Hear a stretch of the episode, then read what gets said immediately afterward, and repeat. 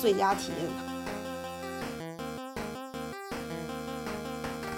对于他来说，他自己为自己注入的这种用体力劳动让自己进入心流状态的模式，实际上他他这种做法是在让自己逃避，嗯，逃避去面对那种痛苦，或者说是至至少能让自己好好受一点。但是真正没有，实际上他还是。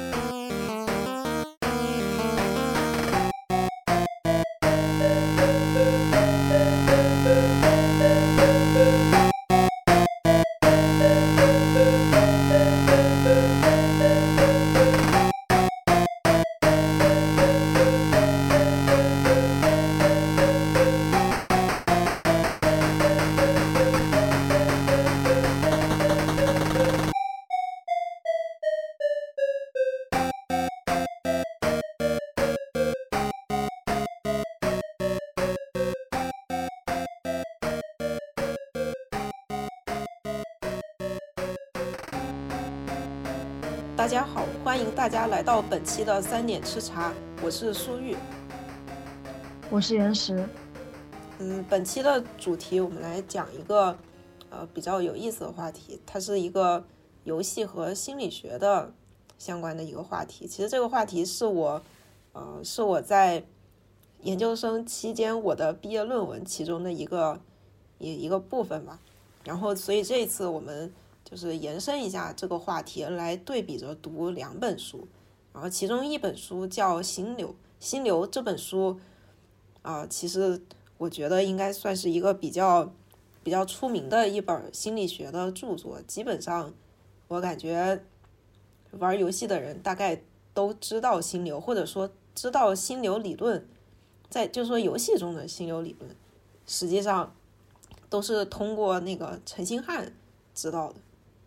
然后，所以说我们今天要对比的另外一本书也挺有意思的，它的名字就很直接，叫《反心流》。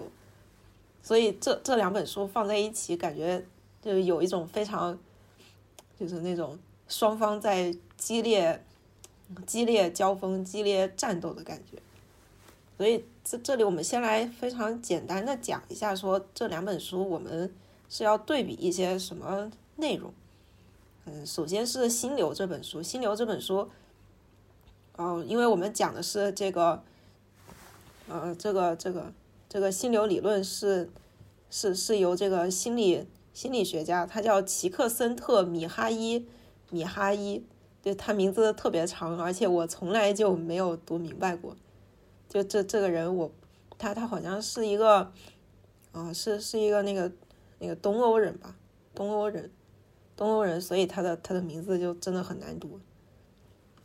所以他他提出的心流理论的意思就是说，呃，人他本身可以沉浸在完全或者说完全沉浸在一种活动本身的心智状态非常振奋的一种情况下。所以说，在这种条件下，大家实际上会会忘记旁边在发生什么事情，就是说你做这一件事情非常非常的投入。所以这个。这个心理学家他就提出了一些，呃一一些条件，说大家要怎样做才能才能做到这样的心流的体验，才能达到这种心流的状态。嗯，所以我们后面会呃比较呃细细的来介绍一下这个心理学家他到底提出了一些什么样的呃什什么样的这些理论来证明他认为呃人在心流状态下是一个比较。比较好的状态，或者说，嗯，我觉得也挺有意思的一点是，他这本书的副标题里边就提到了说，心流对人来说是一种最佳的体验。嗯，但是这里其实我们是要在把这个最佳体验在这里打一个打一个问号。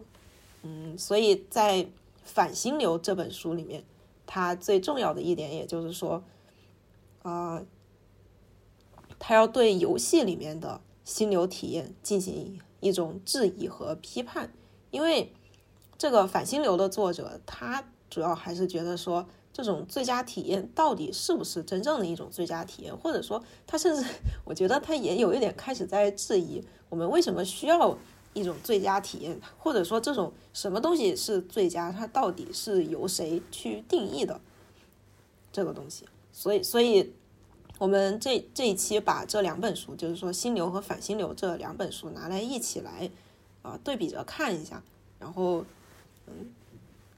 然后最后看看这个心流理论在现现代的语境，或者说在嗯现在现在的游戏嗯游戏界，因为现在的游戏比起可能两千年左右的游戏，其实发展了多二十来年。嗯，我感觉还是非常，嗯，有有有许多游戏内容还是有非常多的不同的。嗯，所以我们现在先来非常详细的介绍一下这个心理学家齐克森米齐克森特米哈伊米哈伊。那总之，我们来讲一下。讲讲一下他认为的心流理论，所以我们先来讲一下他的背景。就这个人，他其实他为什么会提出这样的理论？我觉得也是因为说他自己的，嗯，他他自己在，嗯，可能在他年轻的时候的一个生活状态，因为，他是一九三四年出生的，然后那个时候刚刚可能是还在还在打二战吧。然后在打二战，然后等二战差不多结束了，然后他可能那时候正好十来岁，十来岁左右，十来岁二十岁，所以他实际上整个人生活的状态是一个，呃，二战刚刚结束之后的东欧东东欧的这样一个环境，所以他当时觉得说，嗯，因为在在二战里面，大家所有人其实。精神都比较紧张，都比较难受，就战争也不是个什么好事情，所以他一直就觉得说，嗯，有没有一种可能性，把大家从这种比较负面的情情绪里面带出来，或者说想让大家进入一种更好的，就是美好生活，让让生活更美好，差不多这种意思。所以他后面成为心理学家之后，他就一直在在研究心流，或者说一种正向的体验是怎么让。让人整个人变得浑身通透的，所以他就把他他就发现说，呃，当一个人在洗衣服的时候，如果这个人他真的很全神贯注的在洗衣服，旁边的人在跟他说什么话，这个人几乎都是听不见的。所以他把这种非常高度集中的精神状态概括成他后面所提到的那种心流心流状态，或者说呃心心流理论。因为他觉得说，在这种状态下，嗯，实际上每个人都变成了一种有点像是被催眠的状态。因为，因因为这这个人他基本上就已经和外界的关系就不是不是很大了，他整个人就活在自己的那样一个小范围的精神世界里。然后，这个心理学家他就他就认为，如果一个人能达到这样的状态的话，嗯，实际上是会对他对整个人。一今后的一些就是身心健康是极度的有好处的，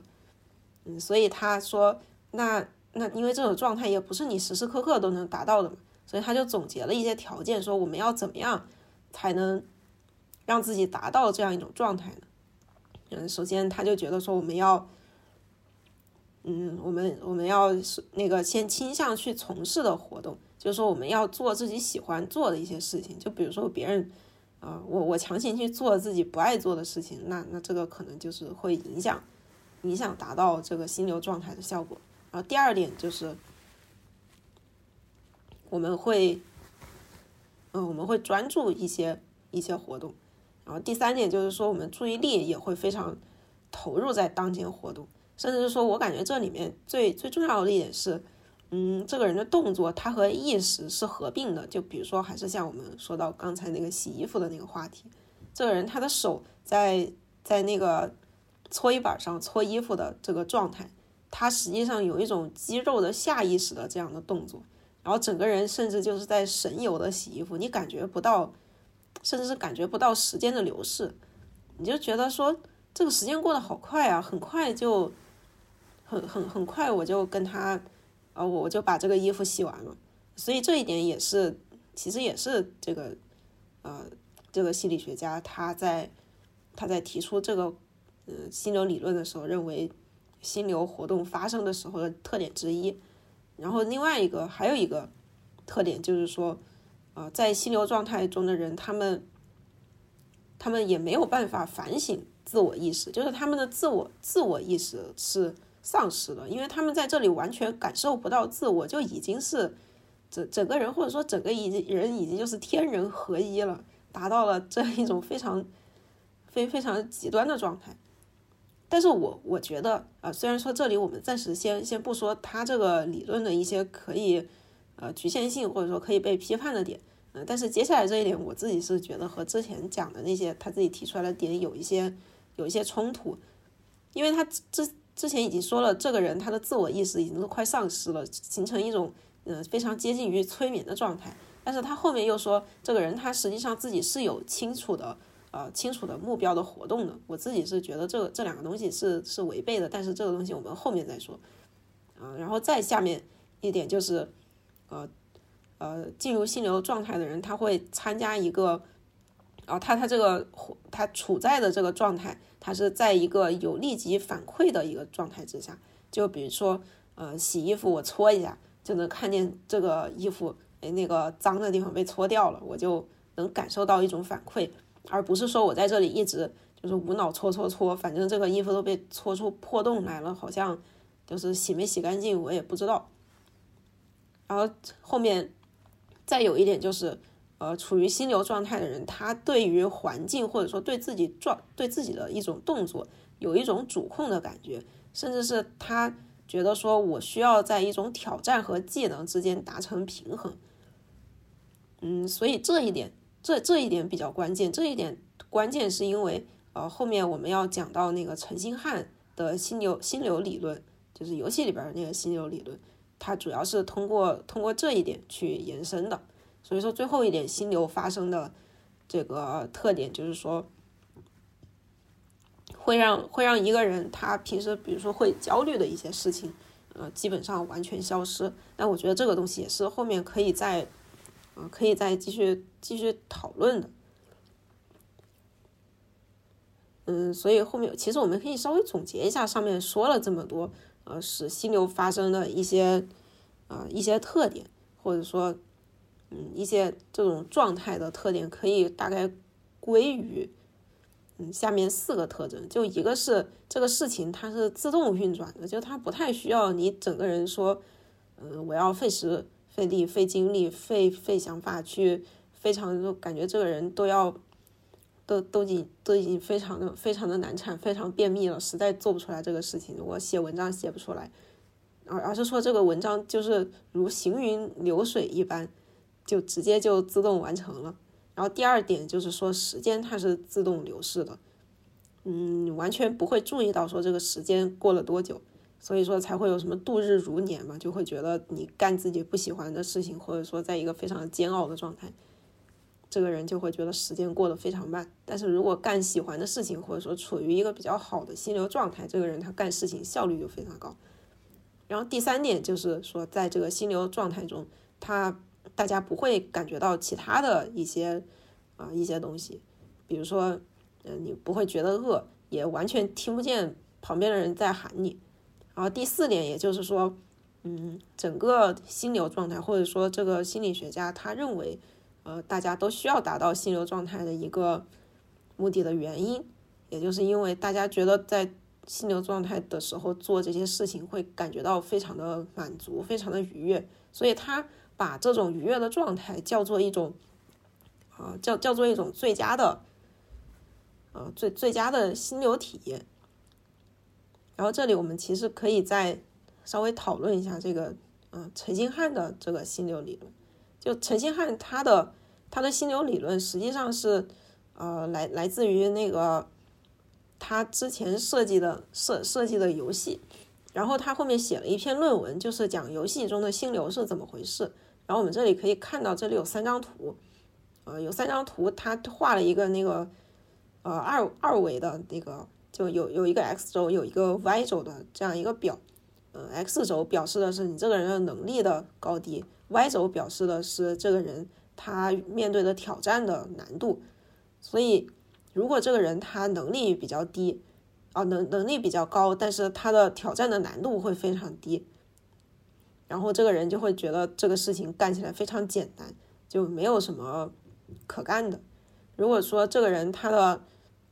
能力非常低，但你强行让他干一个非常难的事情，他就会感到很焦虑。但是如果我们在这样一个表格中间达到某一种非常动态的平衡状态，就比如说在他的能力范围之内上下波动，然后给他一种波动的挑战的感觉，或者说给他一种波动的做任务的感觉，这这个玩家就会呃进入一种游戏里边的心流状态。其实我觉得现在，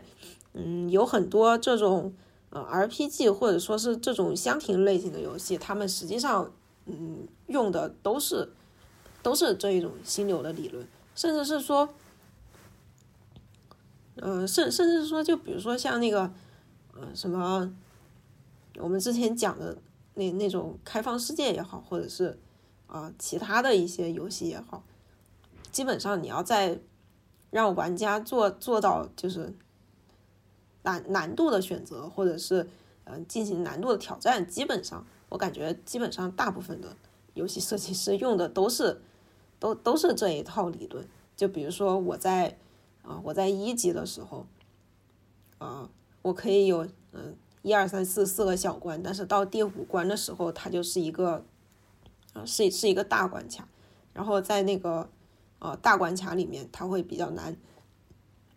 就像那个那个双人成行，虽然双人成行我我没有玩到后面，但是你玩前面的话，就会发现前面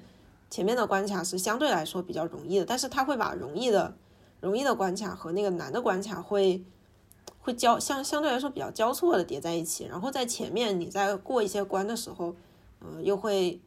又会教你一些东西，让你的能力慢慢的提升，然后到后面的挑战也是越来越难，甚至是说我们之前老在讲的那些魂类的游戏也是，你在最先开始的关卡之中，啊，玩家就是空手啥都没有，穿的衣服等级也很低，也没有什么特别的技能。但但是你打的怪其实也就很简单，基本上就是物理攻击。但但是到后面的时候，你就会发现什么法术啊，什么其他的这些都来了。所以整体来说的话，我们讲的比较泛一点的话，整体来说，现在基本上大部分的游戏的走向，他们的关卡设计全部都是按照这个心心流理论的这个这样一个框架在走的。甚至说，呃，按照这样的框架来分类的话，我们就可以分类出那种比较硬核游戏。啊，或者说是，呃，比较适合，啊，是适合新新手入门的一些游戏，我们甚至可以按照这样的难度、硬核程度进行分类。嗯，所以我感觉这里其实可以再讲讲那个，啊，陈星汉他的《风之旅人》，我感觉也是这样。他《风之旅人》分成很多关，嗯，好像有个六六七个关卡吧。他最先开始不是是一个那个沙漠的那个地图嘛？我感觉他那个沙漠的地图就是。呃，一个一个是用那种就是非常明显的视觉的引导，然后引引导你要走向某一个方向之后，他会告诉你，就是用那种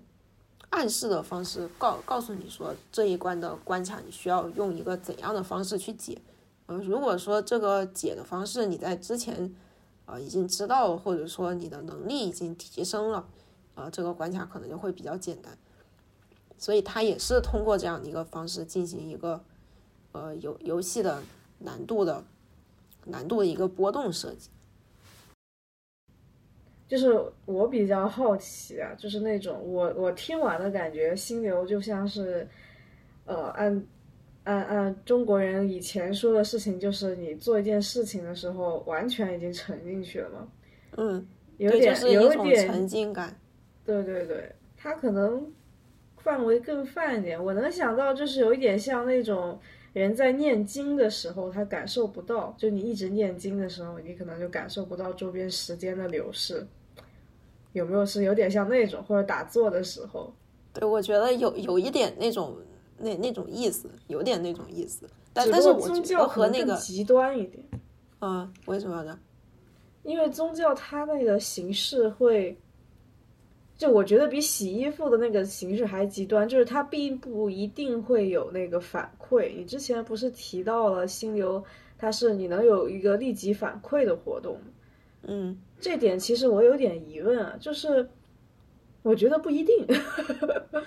嗯，对，所以可能你这个就是为感受不什么他到那个反他会被他他会被被被批评嘛？你说，你继续说。嗯嗯，然后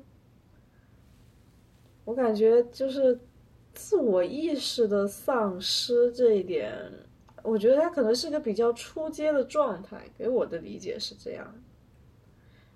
其实嗯反而有点像，就他他在讲的那种感觉，就我我感觉洗衣服我可能没办法感同身受啊，嗯因为我洗衣服的时候并不会这样。他他有一点就是人陷入了一种机械的状态，但是其实还有种状态，就是你感觉自己是在那种硬撑，呃，就是你感受不到自己在硬撑，但是，就是我已经我已经都忙麻了那种那种感对觉。对对，我觉得这个东西它难怪后面会有人反，因为他给这个状态造了一个词嘛，它等于是造词的那种感觉。就是我我我有一个词来专门形容这种状态，但是他也没有，然后他就开始界定什么状态下是这个，就什么样的东西称之为这个状态，给我的感觉是这样。但我觉得他他限定的那个东西没有那么的好。对，就是我觉得他在他在讲这个，呃，就是他在概括这个特点的时候，其实有很多东西，可能在他当时，因为他提的时候就刚刚二战二战结束没多久，就七五年他提的嘛，一九七五年，然后然后那个时候可能大家就还是觉得说这种状态非常好，但是现在其实里边有很多的特点是和我们现在的一些生活的认知它是有冲突的，就一个是你刚才说的那个。就是，就就就是这个，呃，我我是真正的沉浸在里面，还是说我已经对这个事情真的已经忙麻了？就是我都麻了，我已我麻到感觉不到时间，就是哦随便吧，我都佛了麻了，就这种感觉。这这个东西它就是在那个时候它的背景下可能没有这种，所以后面基本上去，呃，去去批判它的，也就是想说，就就是通过各种。呃，资本主义的批判，就比如说什么工厂流水线啊这种，这种去批判它。所以后面有有很多那种工厂流水线，他们也很喜欢用这种心流理论去啊、去去鼓励自己的员工，或者是让员工也达到这样一种状态。但实际上这种东西你从外界来做的话，它也就是会只会达到那种就是我都我就是在机械性的做事情。我有一种感觉啊，会不会因为他那个时代背景下面？其实这也就是一种治疗手段，就是因为那个时代背景可能比我们现在还痛苦，嗯，虽然是不同时不同形状的痛，但都是痛，因为毕竟经历了战争，千疮百孔，就是有些人可能连活下去的希望都已经破灭掉了，就没有那个动力，所以他可能就是希望你达到一种，就相对不需要思考那么多，然后你不需要思考这么多的时候，你就痛苦就会少。对对对，我所以我觉得这个就是在当时的那个背景下，他他是这样想的。但是因为现在不一样嘛，现在就是说你不思考那么多，也其实也挺痛苦，更痛苦。对你对现在是不也挺痛思考，其实不思考也很痛苦。因为那个时候我我设身处地想一下，就是也不算也也没办法做到感同身受吧。嗯但我记得之前网上不是有个人汶川地震嘛，说嗯他的所有的亲人，他的父母、他的兄弟姐妹、他的妻子、他的孩子，全部死在了地震里面，就他一个人活着。然后他就是那个视频，就是他挑这个就底层的那种劳动，他也没有什么我一定要往上奋斗的那个目标，他就是做一些体力劳动。我看那个背影和那个眼神，你都觉得这个人是需要需要去做这种体力劳动，然后让自己在干一件事情的时候不要去就停止，强制的让自己去停止思考，因为他一想到这些东西，他就会很痛苦。你的人生的所有牵挂，在一瞬间的悲剧面前全毁掉了，那种感觉。是的，是的，所以就是有时候还是觉得就是它它比较有局限性吧，就这种东西它可能顶多能解决一些啊、就比如说。比如说我我是真的很想认真学习，但是我就是静不下来这个心，可能会解决这种问题。但是有很多呃更深层次的问题，就比如说像你刚才说那个呃地震，然后嗯亲人全部都都都离开了，然后就剩一个人，就是对于他来说，他自己为自己注入的这种用体力劳动让自己进入心流状态的模式，实际上他他这种做法是在让自己逃避，嗯，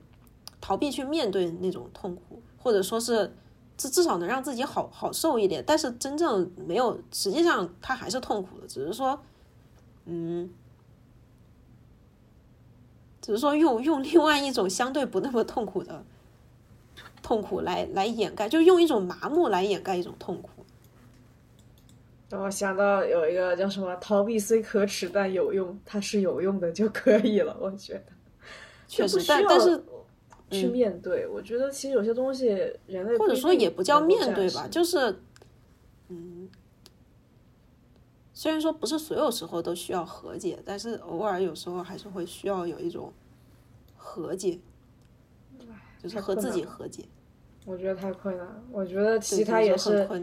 在选择一种他自己能接受的方式嘛？如果天天想，他可能也活不下来。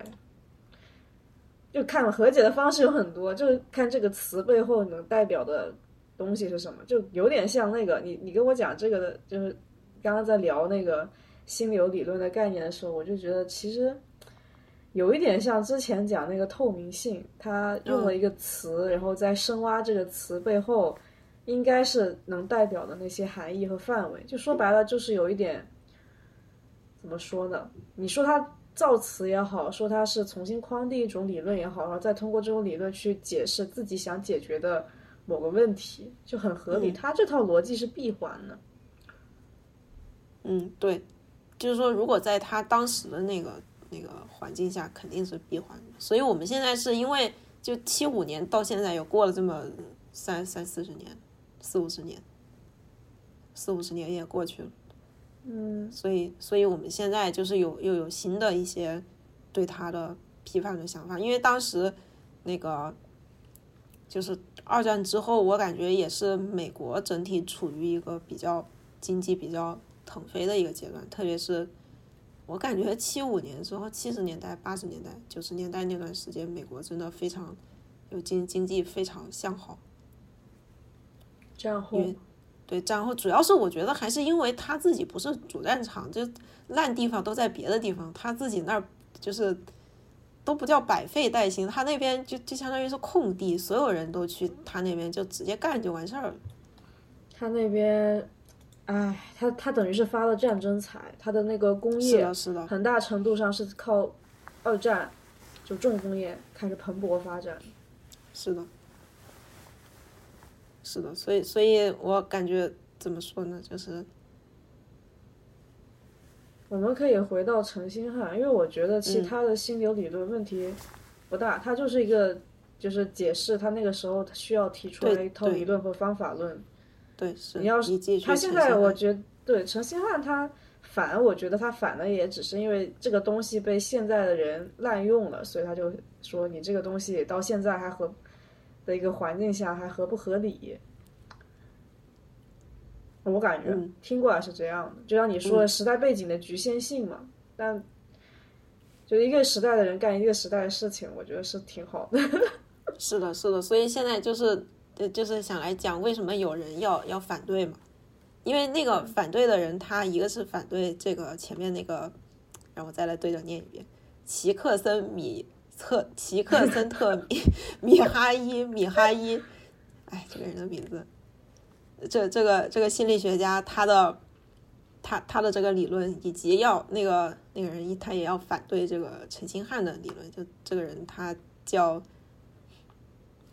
叫索索德曼，索德曼，布拉布拉克斯顿索索德曼。他是把那个心流的理论引申到游戏设计上，是吧？是陈星汉先引申到游戏设计上，就是他，他提出的这个游戏设计，就是说你要给人家设计一点比较合适的这样的曲线，在这个中间这个曲线范围之内，在这个心流心流区心流中间这个蓝色的区域之内，就是大家会觉得这个游戏的体验是正正好的。就是说你做难了也不行，你做简单了也不行，你要做的正正好。哦，那它跟之前的心流已经有一点不一样了。对，有一点不一样，所以我感觉它只是它只是借用了这个对环境有一种主控感，就是挑战和技能嘛。挑战和技能之间达成的平衡，然后就是刚才这张图，这个是技能，上面这个是挑战，挑战之间的平衡就是中间他画的这样一个蓝色的区域，就用了他理论中的某一条限定。对对对，就是借用了这个人的心流的理论，然后生成了他自己做游戏设计的一个关卡设计的这样一个理论。嗯，行。然后他就觉得说做做这样的游戏做出来，大家都比较爱玩，就是沉浸感、体验感都会比较好，不会说这个游戏我靠怎么这么巨难什么的。所以我觉得这里还是要再提一下，嗯，提一下提一下魂一吧，就是我我感觉魂其实是很有意思的一点，就在它比较初代之前的时候，它那个难度说实话就非常的不人性化。就是就是你越菜你越难，对对对，甚至是你越怂你越难，就是这种的，就反而你刚一点可能还好。对，就而且你只要他的死亡惩罚特别的重，你你能力好的人不会死，然后你的魂就一直有，你就可以快速升级。但是你菜，就比如说我。我不能老用你，我感觉这样会让听众有种不舒适的听觉体验。没事，你就让听众听的以为是在说我吧。我其实也挺的，我到现在都还都还没打过。你还是可以的，你还是可以的。就是好，还是以我为例子吧。我觉得像我比较菜，我开始玩的时候，作为一个纯纯萌新入手魂三的时候，就是你的死亡死亡惩罚特别严重，你死的越多，完了你的那个魂丢失的就越多。然后我后来玩了魂二还是魂一，魂二吧。那个更狠，你死了以后血上限就被扣掉了。哎，三不也是扣血血？哦，他哎，三有他三是掉魂，对，掉魂清了，清了你的所有的血血扣嘛？我怎么记得有一个也是？哦，他不是扣血哦，所以他在这里实际上是一个意思，但是给你做那个相当于把负反馈做成了正反馈，就是你要吃那个呃火，那个叫什么？哦，你说那个就是那个什么，哎，那个那个小小人一样的那个叫什么？对，反正就是你要吃一个那个道具，然后就会回到那个身上烧火的状态，然后你就会加血，然后你死了那个状态就没，实际上跟那个是一样的在扣血，只是说他把这两个就是意思给你反了一下。我从来不吃，因为我一直死，所以我一直都是活在那个。对，我也我也，但实际上，对，但实际上是是一样的，因为你就相当于是在魂二里面就就是。就是老在老在死嘛，老老在死，就老是保持那个低血量。但魂二的惩罚更严重，他那个就是呃，一上来的时候你并不是属于那个身上闪火，那个到底什么状态？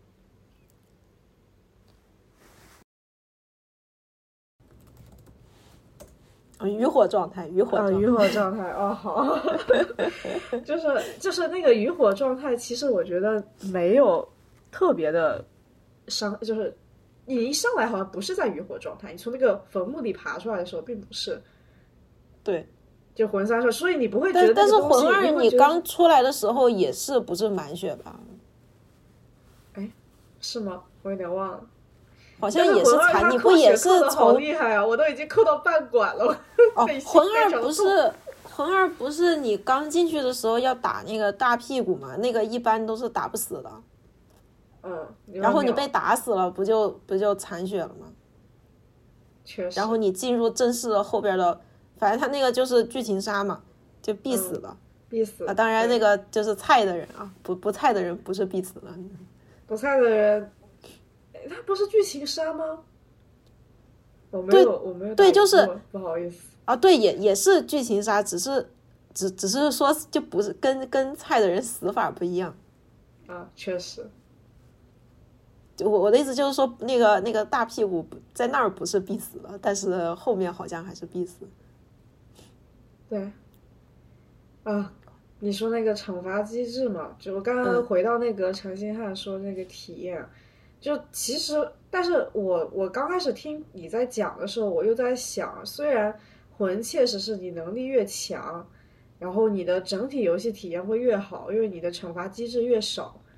但说实话，它前面的怪依然是简单的，跟后期的比的话，对对，我觉得还是因为就是在前面太脆了，就是你被打两下人就没了。那怎么说呢？就是我感觉我在打魂的时候，我都是很脆的一个状态。对，但是如果你玩那种血牛号的话，玩到后面实际上就是还是还是能挨几下的。血牛号那个环吧，哎，不对，其实你就是你不管魂三也是，你就疯狂加血嘛，先先把先把血点到六十。哦，我就经常就是，确实确实，对，因为点前期点血，它收益比较高。是的，主要是不要被小怪虐死，真的很容易在小怪上一不小心就被他多砍了一刀就嗝儿了。是的，是，所以，所以我感觉实际上就是黑魂在前期，它实际上就不能说它叫反心流吧，它就完全跟心流没关系。对对对，我觉得它并不能称为反，因为它并不是站在对立面的，它依然也是你越后面的怪越难，只不过说他一上来就把门槛提的巨高，就那种，唉，但是我觉得魂系列其实它也有个问题，就是它已经发展成这样了，它的那个核心玩家的能力很强。就如果是老玩家的话，除非他像那个做只狼一样，我直接换了一套游戏机制，我就鼓励你去拼刀，我不鼓励你去翻滚。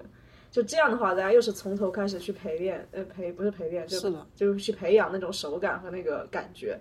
如果你是老玩家，已经玩了魂一、魂二、魂三，你再玩环，你就会觉得哇好简单。然后你重新就是你已经是那种玩家，你重新回去再刷魂二，因为魂二不是说是魂系列最大的同人吗？被开除了魂每每次都被排除在外。对对对，就是他说做的最像魂的魂系列游戏，就是如果是那些特别强的玩家重新回到了魂二，他们会觉得全是剧情杀，就是因为魂二确实剧情杀很多，只是我玩的时候活不到剧情杀的那个时候，我是真的被干掉了。确实，所以他们可能会觉得这个难度就不是很高，就没有那种体验感。然后他的玩家其实是跟别的游戏不一样，他一直在成长。就可能魂一的时候，你只要设置到这个难度就可以了。完了，人家玩完魂三再回来重新玩魂二、魂一的时候，可能就觉得哎好简单呀，就没有当时那种那种就是拼尽全力的那种快乐。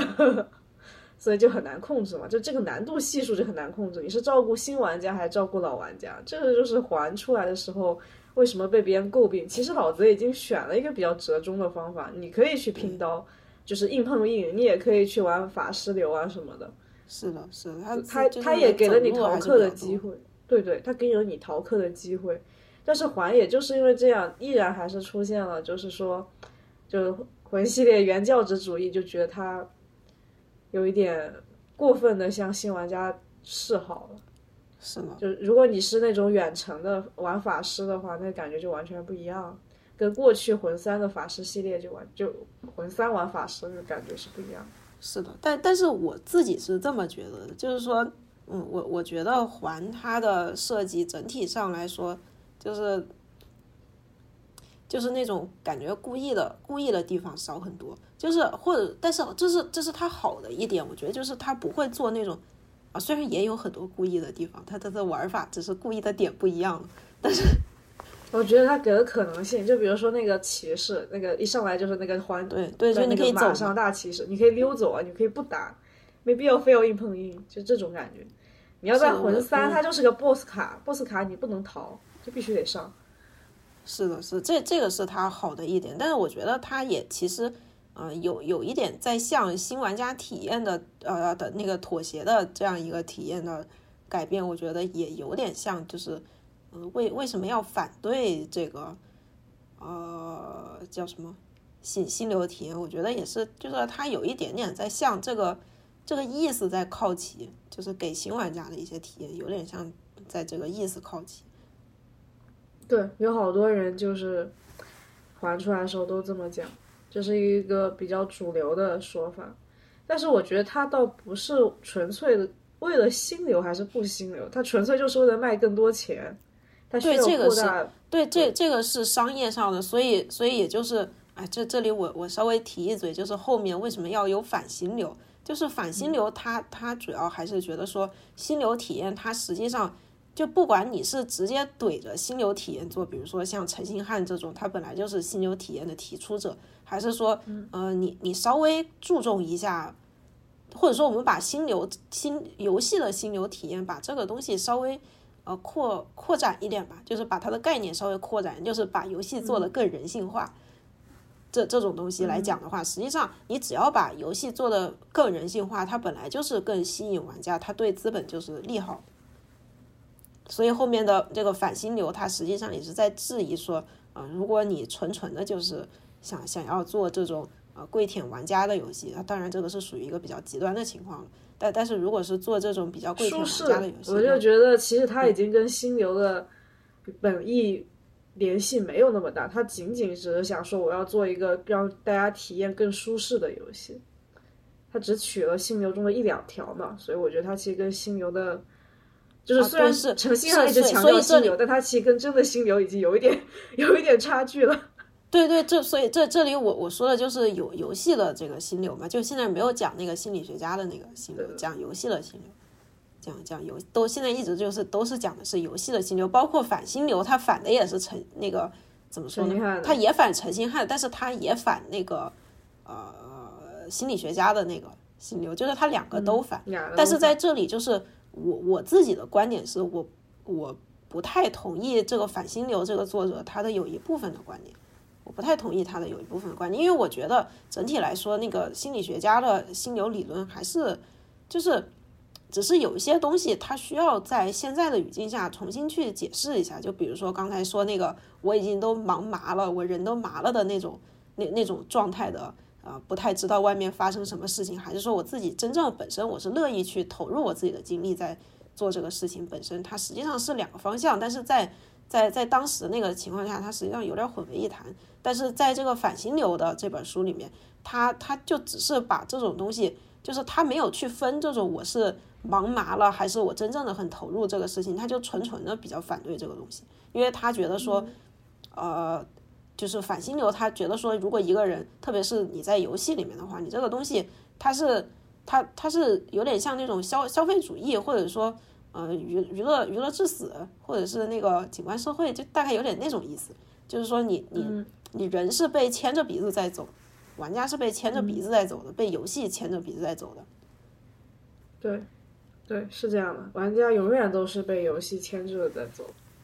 对，就是玩家在在游戏体验里面是没有主动性的，因为，因为因为在，我再翻回来一下，因为在在这里，就是我们还是回到这个心流的发生，这里这个奇克森特米哈伊米哈伊，你就说米哈伊就可以了，下次不要读全名了，感觉你好累呀。是的，是的，反正就这个这个心理学家。他的他的他他说心流的发生，首先是要对环境有动作，有一种主控感，也就是说人他自己本身的主体意识是在里面的。但但是在我是觉得在陈星汉这里，他为什么就直接就变味儿了？是因为他在这里没有考虑到在游戏里面的主主控感，或者说有主体意识的人是玩家，他这里只就是把这个是玩家。他把玩家和设计师这两个概念就直接在这里模糊化，他没有没有说玩家在这里是主体，或或或者说他在这里就直接悄悄的偷换了一下这个概念，就是说，呃，这里是设计师让玩家进入了一种心流状态。哦，那我觉得这个他想太多了，对不起对不起，谁谁想太多了？就是。我听心流那个讲法，就是他这个感觉好像，那我觉得陈星汉这一套理论其实还是建立在现在的工业社会体系之上的。是的，是的，所以他这个东西实际上，嗯，我觉得说好听点，确实是把游戏做得更舒服一点，但是说那什么一点，就是他他确实就是没太完全考虑玩家自己的主体性。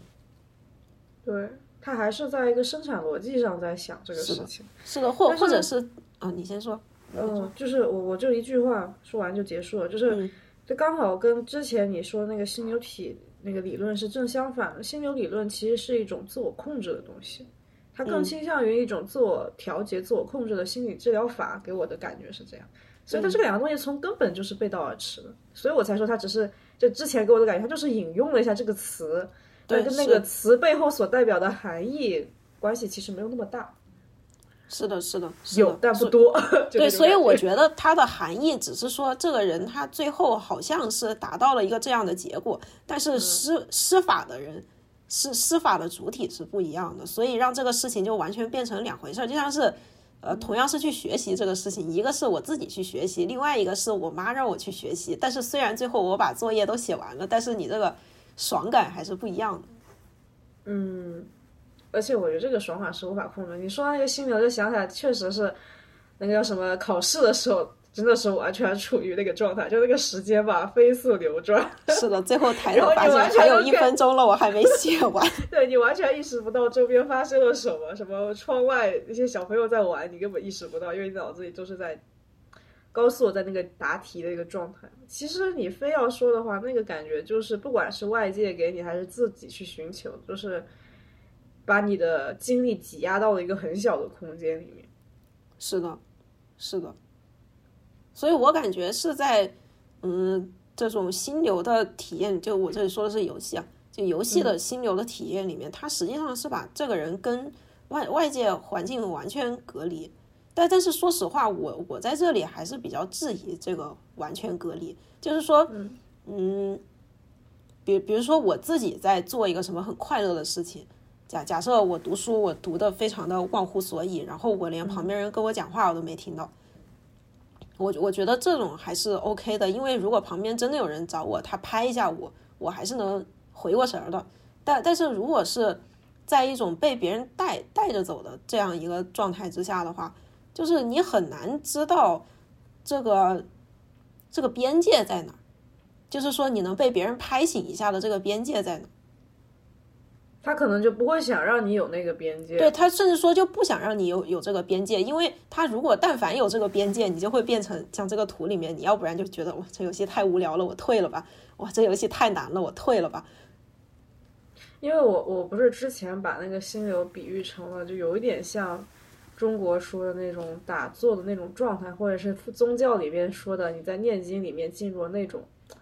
就沉浸的那种状态。嗯，因为我觉得那个状态，就宗教里面所带来的那个状态是更高级一点，或更高阶一点，它建立在了一种嗯怎么说呢，就是比我刚才听到那个心理治疗。基于心理治疗而引发出来的心理理论，要求对个体的要求会更高一点。就如果呃我我感觉那个东西，它其实更多的是带有一种自我控制在里面，就是他看起来好像就是哎，我不知道你有没有那种状态，就是我看那些人去、真的去，呃，怎么说呢？就是修炼，你你非要说的话，就有点像是那个，虽然也叫修炼吧，就比如说一些从事宗教运动的活动的一些人，如果是真的干这件事情的人，他不是每天都要去念经的嘛？或者是道士的话，他可能每天都要去打坐啊什么，whatever 都都我也不是很了解，但是看他们那个状态下，其实你感觉是他是在那个沉浸到了，通过因为念经那个经文不一定所有人都懂他在讲些什么，嗯。但是你通过那个机械的去念的时候，你你会沉浸在那个状态里面，特别是如果去过寺庙去听他们集体去诵早经的时候，还蛮震撼的。那个佛堂里面还蛮震撼的。然后我感觉就是，呃，他们通过某种方式吧，可能通过这种不管是经文还好，或者什么东西修炼方法还好，通过某种方式让你快速的去沉浸到了那种状态下面。但那种状态是，呃，看起来是一种就是沉浸，就像你刚才那个百科里面写的那种状态，就看起来是一种很沉浸在里面的，然后有主主反馈的，然后能够能够就是投入到其中的一种活动，就你感觉是一种沉浸式的那种感觉。但是我感觉背后还有个更大的逻辑，是它带有很强的自我控制。嗯就是一个线性向下，然后你的精神状态线性向下去沉浸的那种状态的前前提下面，它外面还有个罩子，就是那种自培养人一种强大的控制能力。所以我觉得它是一个很平衡的状态。然后心流可能讲的是其中的某一种状态。我我给我的感觉是这样，但是陈星汉刚刚给给我感觉但是好像是希望有一个外界的东西去把你捆绑起来，那就是这两个状态跟他都没有关系。就他是的他通过这个理论去希望去营造第三种，仿佛在外在看来有一点现象共性，但其实又本质上完全背离的东西。对，实所以所以说，我觉得这个也就是为为什么后面那个反心流，其实说实话，我自己也挺反对陈星汉做的做的这套理论。就是虽然他确实是给游戏体验做了一些很好的这个理论设计，我觉得他是把一些游戏设计理论，呃，有些游戏设计手法给理论化，还可以。是的，但但是他做的这一点，实际上让很多游戏实际上更更方便去达到一种就是商商业化的目的的这样一种操作，就是你让大家都沉浸在里面了，然后就好给你付费。嗯，确实。对，所以所以其实我我是想说这一点，就是嗯，可可能因为今天把把陈星汉挂在这里，就是批判了一通，就是很很多人会会不太高兴，因为在我身边所有的人。嗯，我觉得基本上？对，就极极致支持。但是我其实也挺支持他的，因为我觉得他比很多垃圾游戏的设计师，那那真的是不知道要好多少倍。他的游戏确实是挺好玩的，就真的就是你能感觉到那种，就是怎么说呢？还还是用那个词吧，虽然这个词已经刚刚才在你说的那个就是。啊，诵经打坐这个事情已经不太是一个了，但但是大家都是这么说它，就是那种比较禅意的游戏。你玩游戏还是能感觉到那种那那种感觉的，还是有那种感觉。我觉是说得他，哦，你先讲完。这这这这怎么说？就是我觉得是说他他的游戏设计里面是把啊、是是把这个设计师的一些比较比较明显的目的，就比如说像你玩那个。巫师，或者说玩一些二零七七，或者甚至是其他的一些什么游戏，只要你要做任务的，他就会给你个任务列表，说啊，你先主要任务、主线任务是一二三四，呃，支线任务一二三四，然后你按照这些表就给自己一个列表，然后做完就就做完了。但他这里实际上我感觉是很好的把这个，就是我把我设计师给你提任务的这个身份隐隐掉了，但是你依旧能够啊、呃、听听我的话。哦，更高阶了一点。对，就是比比普通那种高阶一点，所以我觉得这也就是为什么，嗯，你在玩他的游戏的时候，就是能感觉到，嗯，我好像确实就是，如果你意识到了在做别人要求你做的事情，但是好像又没那么的反感。嗯，但我觉得他这个是对的，就是因为游戏它不可能没有任务，它需要把这个东西。就是减少人们对做任务的这件事情的抵触，然后他的那套理论也是基于游戏设计的实践而产生的嘛，他需要把这个东西概括化，然后让后面的人更容易的去了解他为什么这么做，然后这一套逻辑背后是什么东西。我觉得他他也是逻辑自洽，就是因为他是一个实践者，他是一个商业游戏的实践者，所以他必然会这么做，而且他把这个东西成功的推广出去了。只是说他后面践行他理论的人把这个东西推得特别高的时候，必然会有一些反对的声音出现，因为就是后面践行的人他做出来的东西跟呈现做出来的东西完全不是一个 level 上的，所以你还把自己往上，感觉就是那种给自己脸上贴金那种感觉。对对，实际上我觉得就是他他自己做的其实没就是。就怎么说，就是他按照他自己这个这个语境下，他做的其实非常好。但其他人有我我是感觉有一种这样的感觉，就是我我但凡是做了一些难度变化，我就给自己贴金，说大家看我做了游戏里面的心流体验是从陈星汉这儿来的。这个互联网特别喜欢造词也有关系，其实就是很多。给人的感觉就只是在造词嘛，就是你把这个词换了，你就变成那个词真正的含义就是，哎，我做了一些符合那个玩家逐步升级的体验，那你瞬间就觉得这个东西好像很正常，这个是你该做的。然后你换个词说，我做了心流体验，显得很感觉就不一样。对，就是等于就还是给自己贴金嘛。说白了就是你的理论能不能撑起你的作品？说哦说反了，应该是你的作品能不能撑起这套理论？陈星汉他被别人接受是因为他确实作品不错。对，是的，是的，或者是说，我觉得其实现在大家就因为陈星汉，我感觉他在华人设计师里面算比较就就真的很出名。我觉得甚至都可以说他是最出名的一个。我我好像也想不出来有第二个能叫得出来名字的华人设计师。他两手抓，他是那种就是嗯实践和理论两手抓，就特别不一样。对，主要是他的理论真的就是能跟他的实践就很配得上就又不是那种说存在飘在空中楼阁的那种那种理论，但是也不是说他真的实践到就是理论有什么用，不如实干，他又不是那种的，就是他自己能给自己形成一套非常合理的这样一个逻辑，就是指导他去做事情，甚至是他做出来的东西，就是又能返回来论证他的理论是是正确的。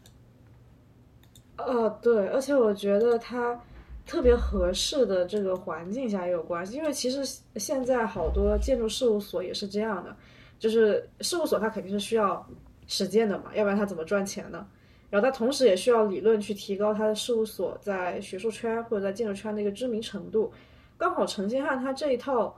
就是商业，不管它是就是我感觉它也不是纯纯的商业性质的手法，因为它毕竟也是有自己理念在，是符合这个推进的，就是打造明星事务所就是需要有这样的方式去运转它。很而且刚好又赶上了游戏理论很初期，对，所以它这个东西对整体的游戏理论框架建设程度又很大，就是那种明星效益会更强。其实也很鼓励现在的一些个人，或者是就是也不一定非是个人啊，就是那种小团体式的工作室去往这个方向去努力。就是一方面你这么说倒确实是提醒我了，确实是可以这样，之前没想过。对，因为这是最容易市场化或最容易打开知名度，而且别人也会更容易认可。就首先，大众认识你一定是通过你的游戏，然后你想在这个圈子里面有更好的地位和推广度，一定是依托于理论。确实呃反正在确实，建筑行我感觉是这种是以后以后有很多独立游戏设计师或者说独立工作室可以可以往这个方向去走。对啊，你还记得之前来我们学校做讲座那个夫妻工作室吗？我忘记他叫啊，不是夫妻工作室，我我知道你说的说的是谁，但那个时候我我我已经不在了。我忘记了。但他们就是有一个人，就是经常去做理论方向的。对，然后一个实干一个理论，对对对，其实这种模式是最好的，就是不管你是在学术界，然后在，因为理论整体的感觉会显得你更加的有依据，或者是说说难听一点，就是你的地位会更高，因为你考虑的东西更深，你对整体的行业有的推动性更强，然后你的产品是能够去展现，能够向大众去诠释。然后，而且具有就是商业效益，其实我觉得有一种就是又又上得厅堂又下得了厨房的那种感觉。对，虽然说对这个比喻有点奇怪。就是这个，但但不管怎么样吧，我觉得就是对于不管是什么行业，现在如果是以工作室或者是小团体式的实践者的话，这是最好的一种方式。然后陈星汉他也证明了是成功的，而且他这么的成功，也就说明这块这块领域它本身理 理论就是一个空白嘛，你只要提出什么东西，就会有一帮人基本上有点道理，你的游戏做做的不要太死，基本上对，都会会有人趋猪肉。对，就像是老贼，老贼那个其实也是啊。老贼，你要说他说他就是要给玩家一种什么，呃，挑战的体验，或者是什么什么样的体验，所以最后就变成了魂 like，只是说魂 like 不是，哦，魂系列不是他自己，不是他自己提的，是别人给他总结的。对，你都不用自己干，都有人帮你干了。对，就是粉粉丝主动帮他总结。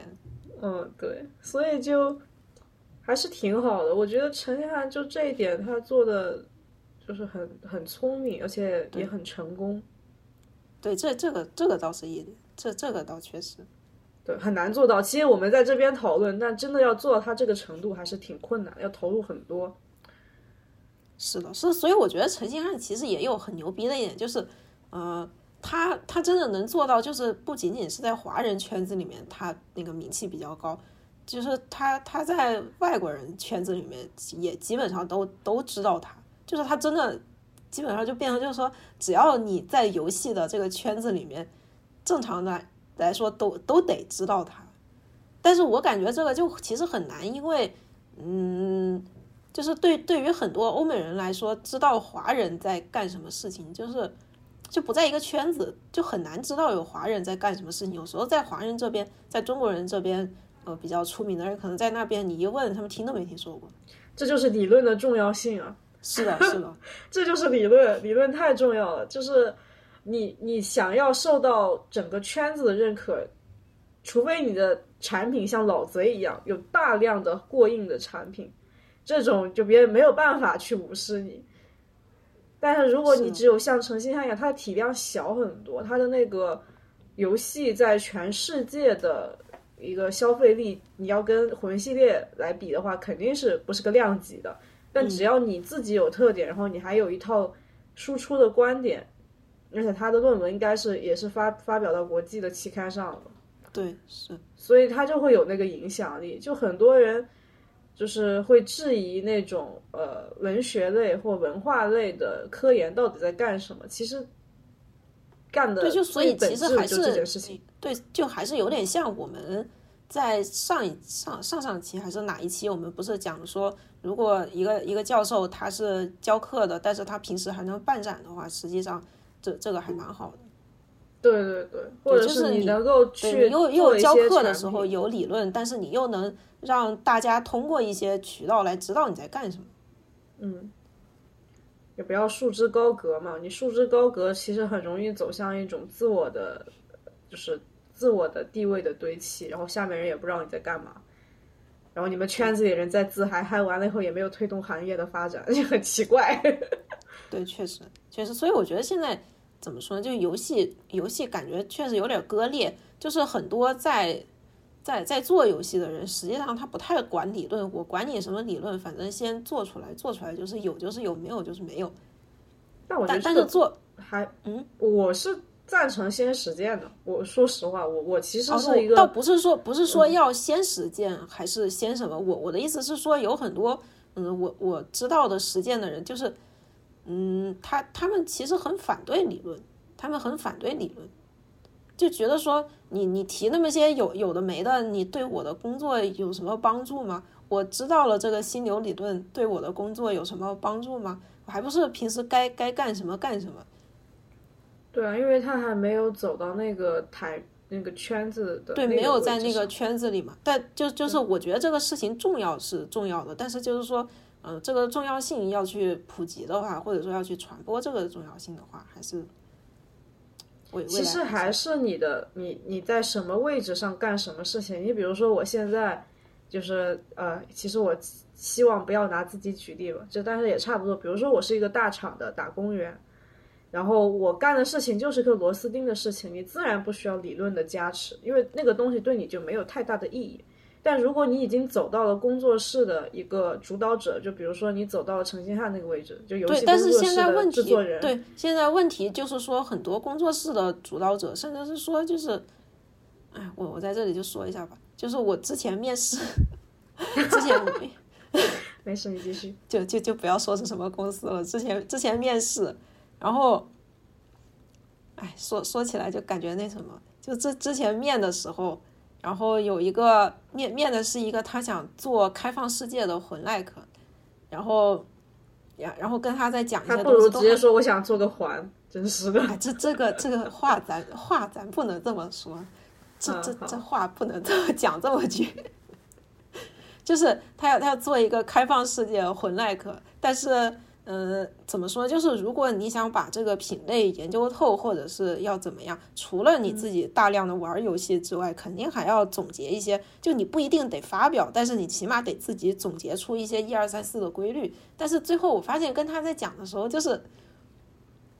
我我只能体体会到这个这个主创人的尴尬和和我不太知道你在说什么，我也不知道这个事情是怎么回事，就是一种混混沌感。然后甚至是说，有时候我跟他讲一些，就是我没有跟他讲理论，我在跟他讲那个我对嗯魂的一些体验的自己的一些感觉，然后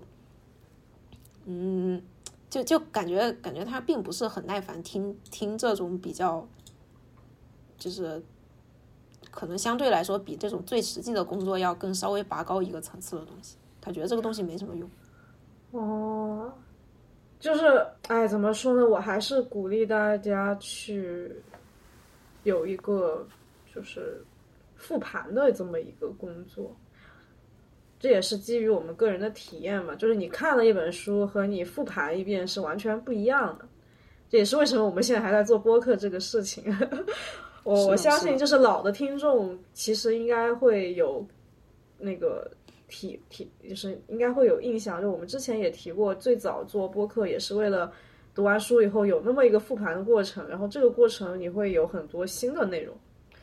就是之前被你忽视的，或者是你瞬间感觉这个思路更加的清晰了，然后当你再讲一遍的时候，那就等于是复盘上再做一个自我表达的一个工作，那就更不一样了。再加上还有讨论的过程，可能会激发一些新的思考。其实，嗯，怎么说？我觉得最基本的学术运动就是基于这个内容，就对，其实就是你一直在复盘，然后把把之前遇到过的一些经验总结成一些可能看起来比较抽象的东西。对，然后再放下当下的一些问题去思考，这可能就是文科类的，就是学术最最基本的一个工作吧，就一个前置工作条件嘛。我也不敢说自己是搞，毕竟我也不是搞文科的，就是我觉得还挺好的，而且很多实践者其实是有那个意识去干的。可能你遇到的，或者是说你你们有，就是你处在这个游戏的领域里面。然后游戏这个行业当时发展的过快了，然后就属于大家都很浮躁的一个状态。至少我自己遇到的一些可能搞建筑的，可能就不会是这样。大所以还是行业不一样嘛？你想，互联网行业才出来多少年？而且他太快了以后，他就自然就不想停下来去想这些问题，因为先赚钱，赚钱第一步。对，想想这些东西就收益不大嘛。对，没有收益，就对他们来说正向反馈太少。但反正我自己在做的时候，我发现建筑的复盘是很很厉害的，每个项目都是有复盘的，甚至有人会为了一个项目去发表大量的刊期刊量或者是刊物，很正常。哪怕写的不是那种研究性质的也可以，他就是说我在这个项目里面，然后运用了什么先辈的，就比如说，如果他是做构造的木构造的。他可能会去总结之前他看到一些比较好的木构造，然后和当下市面上比较好的去做构造的一些建筑师，然后他自己的这个作品他运用的是什么东西，然后大概是在这个行业里面这个领域里面的一个什么定位，然后他再宣传一下自己的一些做这个设计的思考。但是你你说的你说的这种就是在游戏圈你硬要说也是有，但是只是说没有像呃比如说。建筑，你这种有很多什么期刊，期刊也好，或者是有一个相对来说比较官方的地方，能让大家讲话能看。就游戏你能看，基本上就是公众号，然后那个集合，还有那个叫什么，啊，知乎，基本上就只有这种就是自媒体的方式来总结这种东西，就不是说完全没有，但是你只能有这种民间民间自发的，它没有那种。或者说，它也有官方自上而下的，但是你一般写在那些那那些地方，说实话，我在我在问我老师之之前有没有，就是这个世界上存不存在这种游戏类的期刊？他虽然说后来告诉我是有的，但说实话，我不问他，我真的不知道有这种东西。就是我其实觉得无所谓写到哪里啊，我也没有说一定要是期刊或者自上而下，就是呃，怎么讲？我个人感觉只要写了就可以。就是不管你是在什么平台上写，只要写了就是可以，它就是零和一的关系。你做这件事情和不做这件事情是零和一的关系。至于你是写期刊发表，还是写公众号，还是自媒体，还就比如说我只是做播客纯音频性质的，这个东西是一后面的一点零、一点二、一点三、一点四，就是你做到哪个程度的问题。我们现在还在讨论 讨论的是有没有。对，是，但但是所以我觉得还不错，就只要能写，其实就很好。对，但但是就怎么说呢？就是就即使是我刚才说公众号这些东西，就是你有时候稍微写的硬一点，然后复盘一点，说说实话，看的人都不是很多。因为我感觉还是现在就是游戏行业吧，虽然说现现在我感觉可能这个这个趋势就要开始了，就是因为最近裁员也挺狠的，之前不是那个朝夕光年全部都被裁了嘛。大部分人都被裁了嘛，然后，所所以我觉得这个东西就是以后就不是说这种只要你来就可以赚到钱的这样一种模式，就所以你还是需要有复盘，需要有一些这种更抽象性的东西、引领性的东西，来来指导自己做游戏。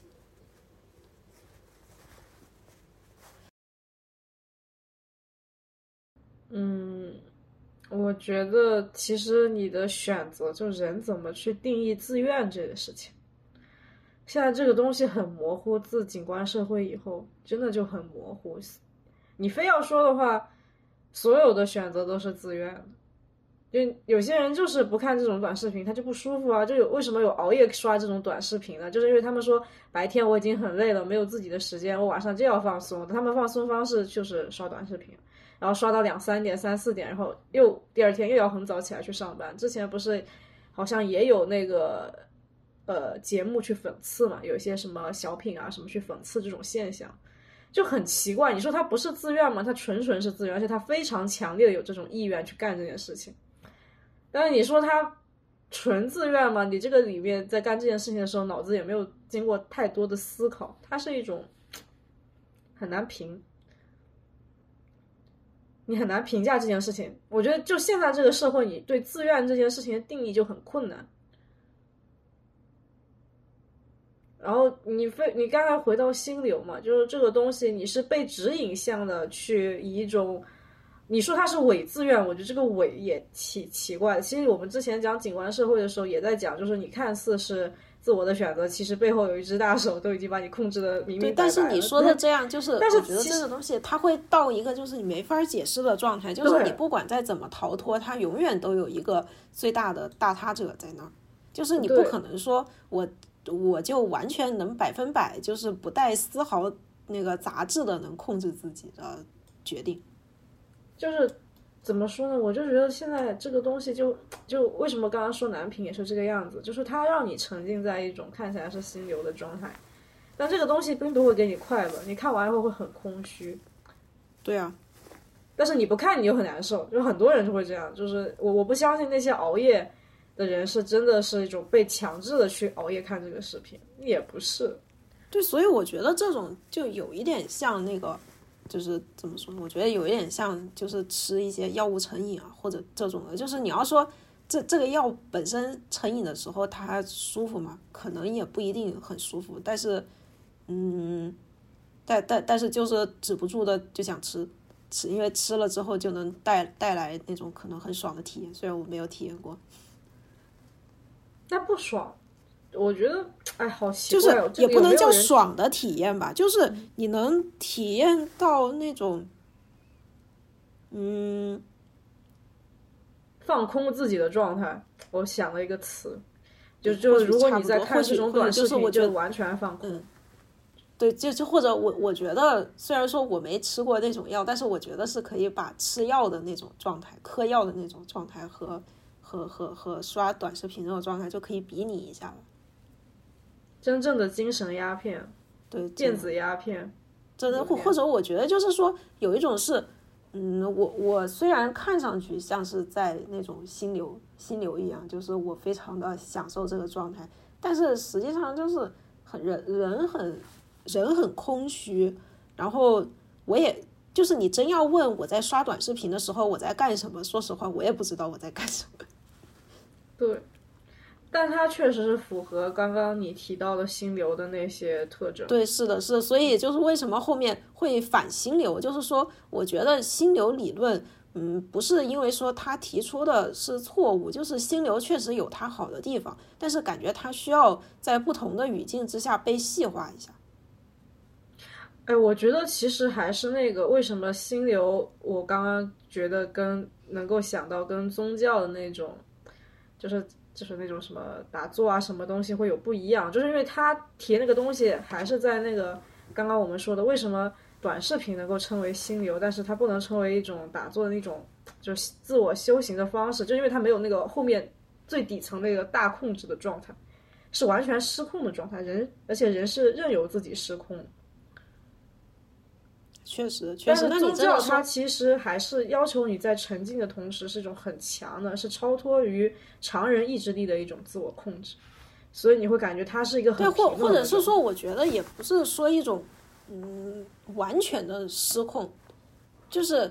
啊不不完全的控制，我我说错了，就是我说的是那种打坐的状态，打坐的那种，就是嗯你自己就我感觉打坐实际上你是要去面对一种虚无的东西。就是要面对一种没有，但是但但是面对，我是觉得在面对没有的时候，你是面对的一种失控。但是你刚才又说它是一种控制，所以我我觉得反而它是一种就是在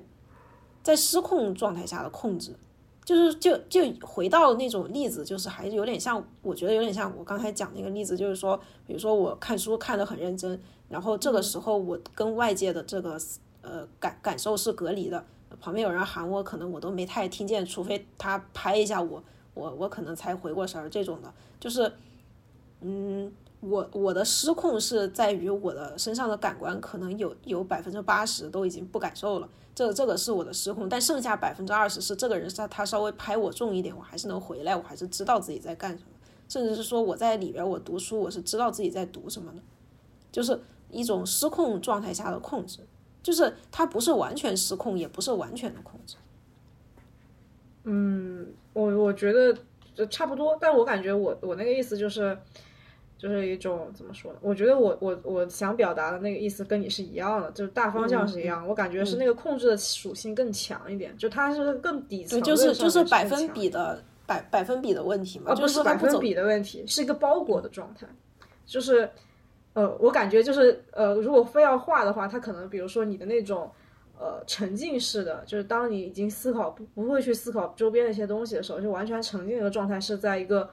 很大的罩子里面，呃，那个罩子是你自我意识去构建出来的一种强大的控制力，它并不是一种，就是像水里面含了别的物质一样这种混沌的状态，倒不是。我觉得它可能是一种层次关系给我的感觉，就有点像你跑步的时候，你不会去思考那么多，但如果你真的去静坐的时候，你其实并不是脑两脑子空空的，刚开始肯定不是，你肯定脑子里有很多杂七杂八的念想。但是如果有些人真的，就为什么我感觉锻炼，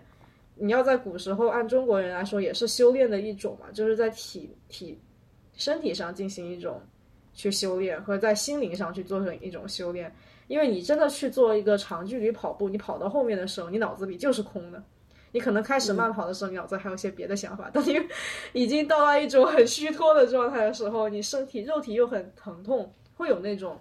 疼痛感嘛？那个时候你脑子里其实想不了别的东西，会有那种感觉，就是我觉得两者之间就是有一点点共性吧，但可能我的表述能力有点问题。嗯，没有没有，其实就其实就差不多的意思，差不多啊，对，差不多的意思，我觉得还挺好的。不管怎么说，心流它只是从西方的视角里面去诠释了一种，就是我们有点熟悉又不是很熟悉的状态，提供了一种思考方向。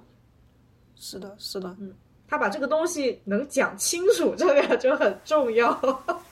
你像我们讲的为什么那么模糊呢？就是因为宗教体系的这个套东西，它不会讲得很清楚，每个人只能自己去感受。对，就是所所以我觉得心流这个东西也是，就是你反而把它讲清楚了之后，大家再对着这个去做，你达到的那种程度，还真不一定是算纯纯意义上的心流。可能这个心理学家他自己有感受到过那种感觉，但是每一个人你真正达到那种所谓的。就是个人的心流状态的时候，就是你自己感觉到了、悟到了，它有就是有；你没没悟到，你就对着这个再反复做一百遍，都已经滚瓜烂熟了，都没什么用。对对对对对，我也是这个感觉。就是之前不是有一期讲翻译嘛，就是嗯，语言它其实就是翻译，人不可能去理解别人百分百的去理解别人，也是这么个含义嘛。就所有人都是处于一种误解的状态。我我先把我的感受说一遍。已经是一种翻译的状态了，把一个感受翻译成了文字，然后别人再听一遍那个文字，再理解一遍，就是对，所以我觉得能有个百分之七八十的，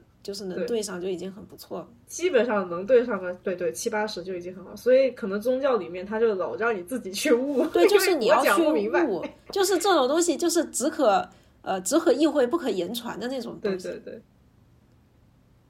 对，反而所以所以我觉得这个东西才是。就是我我觉得哈，我觉得是这个米哈利他想他他他想讲的那种心流，就是你要去悟的这种。但是因为可能就是西方你这个宗教文化什么都不一样，就是我我甚至都不知道要要要怎么去解释悟这样，就是把这悟这个字，如果你翻译成英语要要叫什么，就是这个东西感觉很困难。就平时他也不知道修心该怎么说。对，就这个你要去翻译，就是你。对你，你可以把这个就是修心或者悟这种东西，你可以用一个长句子或者用一篇论文去讲，但是你很难用一个词就是百分百来对应这个修心和悟，或者是说，我觉得有一种这样的感觉，就是啊、他们就西方的话，他们到后期有那个那个就是梅洛庞蒂嘛，之前讲过的那个就是呃知知觉知觉现象学。知知觉现象学，我觉得其实和物这个东西就有点关系啊，就啊就有点像，就有点像。嗯，但我觉得还是不大一样。对，就是不一不一样，但是因为他们出发点啊，包括整体的这些不一样，但是就感觉已经非常非常接近这种状态。就是怎么说呢？就是你讲到心理，因为知觉现象学它也是比较偏向意识啊、感知啊这种东西，这个东西你就嗯，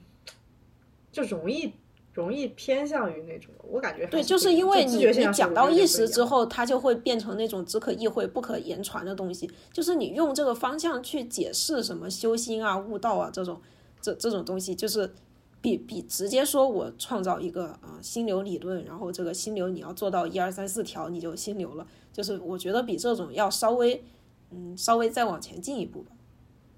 嗯，那我觉得东西方背景这一点还是有一点不一样。他的那个就是你想，东方人他就是造词就造词完了，我不会去解释这个词，但是西方他一定要把这个词解释的很清楚。你解释完了，你这个东西，不管你原意是不是这样东西，你最后落下来的那个点就是你解释的东西。有没有那种感觉？反正我给我的感觉是这样，就是你像你像那个禅宗也好，或者道教也好，它可能会有一套那个理论，那他就我我我不屑于去解释，我可以给你一套方法论，但是我不会去解释那个道理，那个道理对，就是他最后还是需要你落回落回实践去对，就是他不会需要说，嗯，就像考试一样，他不会需要说你把这个呃步骤一二三四做到了，我就算你通过，他没有这样的要求，反而是你你自己有没有悟到这个事情，最后的决定权是在那你你自己手上。啊，对，我感觉还是整体的逻辑就很不一样。东西方其实在思维方式上是有很大的，就是也不能叫背道而驰吧，是有很大的偏差的。但是他们可能在讲一个东西，但就是他的对，那个我觉得就是有一种思维和呈现就很不一样。对，就给我的感觉是，他们想想要讲的是同一个东西，但就感觉是在同一个东西外面，呃，不同的方向在打转，但是想把这个就就有点像是，比如说我要画一个圆形，但是我先画了一个正方形，然后把这个边边角角修一修的这种感觉，给我的感觉是这样的，嗯、有就是你不断的再去接近那个 那个东西。嗯，你说西方的思维吗？啊、我说东方和西方想要想要讲明白的，比如说物物啊嗯和那个呃，就是知觉现象学也好，或者是心流也好，就有很多东西想讲明白的这个东西，就是嗯嗯，就就是在在不断的接近的那那一个东西，只是说那个东西我也不知道叫什么，在在我的未知领域。哦，就不同的方式去诠释吧。对对对，差不多吧。那只是说东方算不偏差算？我不想诠释，我只想让你明白。至于明白这件事情是你自己做到的，而不是我能够推着你去明白。有没有这种感觉？差不多，所以所以我的意思就是说，就有点像是你在两个方向不同的两个不同的方向去在不停的修这个行嘛。嗯。再再讲回来，讲讲回来，讲回来。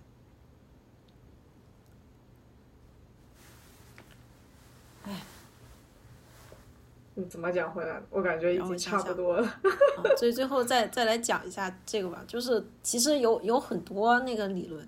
有很多其他的人也都在反对这个心理学家他的心流理论。就除了我今天讲的这个，它它是一个游戏的，它它是一个游戏的书。哎，我今天我刚才有讲这个游戏的这个书，他他为什么要反对吗？我忘了。没有讲，但是我估计十有八九也是基于之前讨论的几点，你可以先讲讲。哦，对，其实他反对的也也就是跟刚才讨论的那几点差不多，一个是，嗯，他比较反对这种，就是，就是你最后最终还是会落落回一个让玩家去当成一个就是被动的在一个消费者的位置这样一个一个状态，所以说他是很很怀疑这个心流理论到底是不是能成立的，因为你但凡和这个资本主义啊，是什么消费主义这种东西扯上关系之后，你这个心流其实就不太是，呃，我们想要达到的那种那种状态。即使是说它在游戏里面之后，它只能说是，呃，为游戏的整个整个体验的提升也好，或者是让游戏卖一个更好的价格也好，这这个东西可能会做一点帮助。然后再就是，嗯，我我我感觉反心流实际上。我我这里提一点我自己的吧，就是我们总是在觉得说，嗯，什么东西的体验要最佳，然后我们对最佳这个东西，就是，就是到底是谁去定义这个最佳？实际上，我觉得是要把这个定义定义权收回来，就是你自己定义最佳，你自己觉得什么东西是好的体验，就是好的体验。然后也是为什么我会反对心流的一个点，就是说，啊。这这个这个米哈利他他提出的心流是一个比较比较单一的模式，就他提的只是说你只要做成这样，这就是你的最佳体验。但是我真的如果照他做了，我不一定体验是最好的，我可能甚至很痛苦。所以我觉得一个是对这个最佳体验最佳的解释权的一一个一个质疑，再就是说，嗯，大大家。到最后要达到的那个目的，说做什么事情都需要有一种沉浸感，我觉得这个也是不一定，就是有的事情就没有必要要沉浸啊，嗯，就比如说，就是我感觉人他需要的体验是多样性的，如果事事都要沉浸的话，我觉得就跟那个什么无限阅读没什么区别嘛，就是你那那不沉浸吗？那可沉浸了，嗯。就是没必要嘛！你打坐的时候，你脑子里还有很多乱七八糟的想法，你不一定非是沉浸。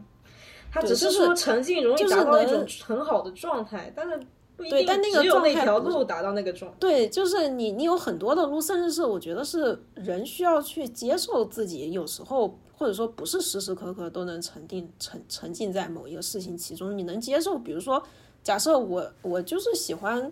玩 RPG，我在 RPG 里面能沉浸，但是。你让我玩 FPS，我每一局都被别人开头就打死了，这这这你让我怎么沉浸？就那就接受自己，我就是不是这个游戏的受众嘛，就是接受自己啊。所以不是所有的游戏都需要有最佳的体验，或者说每一个人你在自己能接受的一些你你那个就是区域，或者说你的爽点上的东西上有一些好体验就好。就是人的体验还是需要多样化的，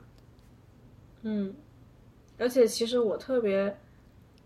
觉得还有一种体验，就是你你能够清晰的感受到周边的一切东西都很美妙，那个体验跟沉浸可能正好相反，但是也很快乐。特别是有些人在自然界里的时候，你听着那个潺潺的溪水，看到阳光洒下，你能够感知到周边的一切，那个状态也非常对对，实际上你说的那种反而是你的身上的所有的感知器官和和身边外界非常的连接，甚至是对对对。对，甚至是高度打开的一个对高高度打开的一个状态，而不是说是我跟外外界都隔离了，别人说话我都听不见的那种。对，所以其实我还是那个观点，我觉得能够达到一个很美好的状态是有很多条路。对，所以就还是还是像咱们说的，就是嗯，你自己觉得好，觉自己觉得舒服就行，不用说是一定要最佳最佳的体验，就是外人所说的最佳的体验，就不用牵着鼻子走。对。这可能就是我感觉西方他们喜欢方法论嘛，他们会提出很多方法论，然后说你只要照这个方法，你就可以达到什么效果。但这个在心理学上面其实是蛮困难，因为每个人状态太不一样。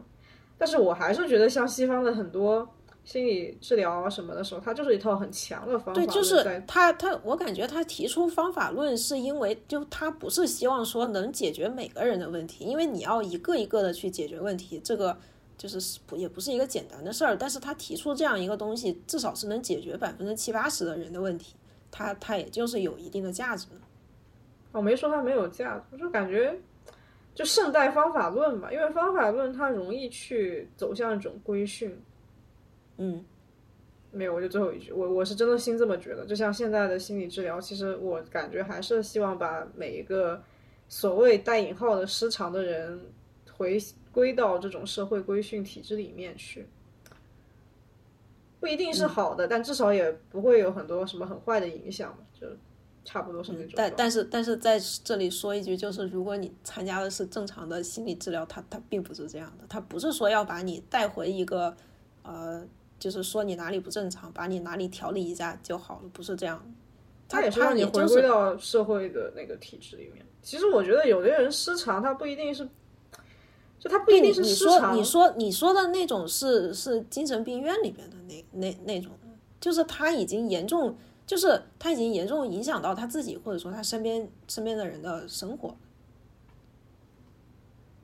就或者说是现在的治疗，它实际上是为了达到嗯这些人他内心自己的一个自洽性。就就假设我说一个比较极端的例子吧，就比如说我脑子里面天天想象的都是，呃，我活在一个迪士尼的童话世界。今天我下楼，楼下的保安他是一个迪士尼的一个什么什么保安，然后我出去买个饭，他是那个迪士尼的这个皇室的一个厨房，什么这种的，我天天都在幻想这件事情。但但是只要我自己能够跟自己自洽，这种东西其实问题也不大。对啊。是啊，他没有，就是，但只要其实你想，那个人他可能有癔症嘛，就是说白了就是有癔症。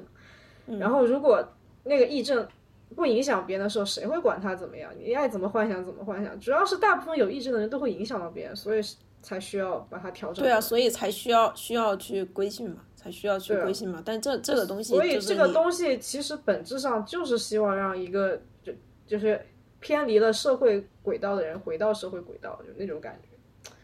我感觉，但是你不能说这个东西他回来了以后会快乐，我倒觉得不一定。他的不快乐并不是但但是问问题问题是在是在这里，我我觉得我觉得是你有一点在理想化那些呃所谓的所谓的被被规训的人，他们在被规训之前的那种状态，或者说他是在处于一种影响到身边的人的状态，他自己是愉悦的，但实际上并不是，就他们自己在那种状态里面也很痛苦的。对啊，所以他其实。他的痛苦不来源于他的幻想，是来源于他的这个社会的格格不入。不，他痛苦来源于他的幻想啊！就比如说，我跟你说，这个人他有被害妄想症，就就是就是因为他他幻想有人有人在害他，但实际上并没有人想要害他。哎，但是你刚刚说那个迪士尼公主，我觉得她如果自己一直活在那个啊，对，这种我是说的，就是病的比较轻的嘛。你要病的比较重的，就觉得在迪士尼里面有一个有一个人天天要来害我，那个米老鼠，我我每天下楼都要遇到一个米老鼠，那米老鼠天天就就在门口守着我，我一下楼他就看我，结果发现那是我楼下的保安。那就看吧，就是对这这个就是就是病的太重了。那谁？我觉得怎么说呢？癔症这个东西，其实就看那个人多相信自己的想象。就谁都是活在自己的认知里面的。我觉得，只是说有些人他的那个认知已经过于的，呃，用失控也好，或者什么也好，就他可能，唉，怎么讲都行吧。就是还是鼓励大家接受治疗。如果觉得很痛苦的话，那肯定是要接受治疗的，要不然。社会，毕竟人都是群居动物。是的，其实一般接受治疗的都是都是自己自己，其实也很痛苦，然后痛痛苦到失去这个，呃，就是主动去治疗的这样一个怎么说呢？一个一个行为能力，所以才才需要他身边的人就受到就没受到影响，他可能自己不会去，但是受到影响，比如说家人就会带他去看病。对，让他回归正常。所以我觉得这正常有的时候也很难说。对，就起码是让他觉得说自己的心里面不会那么的痛苦。就至于说是他以后会不会幻想一些特别怪的事情，这个东西另说。他解决的其实是那个，解决的是那个人的一些行为状态。哎，但是我我我个人觉得这个东西就是看个人需求吧。我没有说这个东西不合理，它存在即合理，一定是有什么人需求。不是之前有那个电影嘛，就是地球上最后只剩下最后的两个人，然后那那这两个人在，就是只只存在这两个人的时候，嗯，我我感觉就就比如说各种社会规训啊，超我超我对自己的规训到底会变成什么样？我觉得这个东西还挺有意思。哦，还有一种状态，就比如说全世界都是疯子，然后有一个人，那他会不会觉得很痛苦，觉得自己是疯子？其实就是合不合群了，我的感觉啊，对不起。嗯，对，但但这个东西感觉可以可以，就是以后再看找单开一期吧，什么书总会有的。对，总会有。感觉心理学应该也会有讲这些的书。嗯，应该会有，我觉得会有。会有什么类似的小说有可能会去质疑这一点？有可能，我我只知道当时有那个电影叫什么什么地球地地球什么什么玩意儿忘忘，反正就是那人类都没了，就只剩下一个小男孩和一个小女孩。我在想，《圣经前传》呃伊伊甸园前传。嗯，嗯，时间仓促，又到了结束的时候。感谢大家收听本期的播客。我们的播客在小宇宙、苹果播客等平台同步更新。感谢大家的收听，这里是三点吃茶，我是舒玉，我是岩石，我们下期再见，拜拜，拜拜。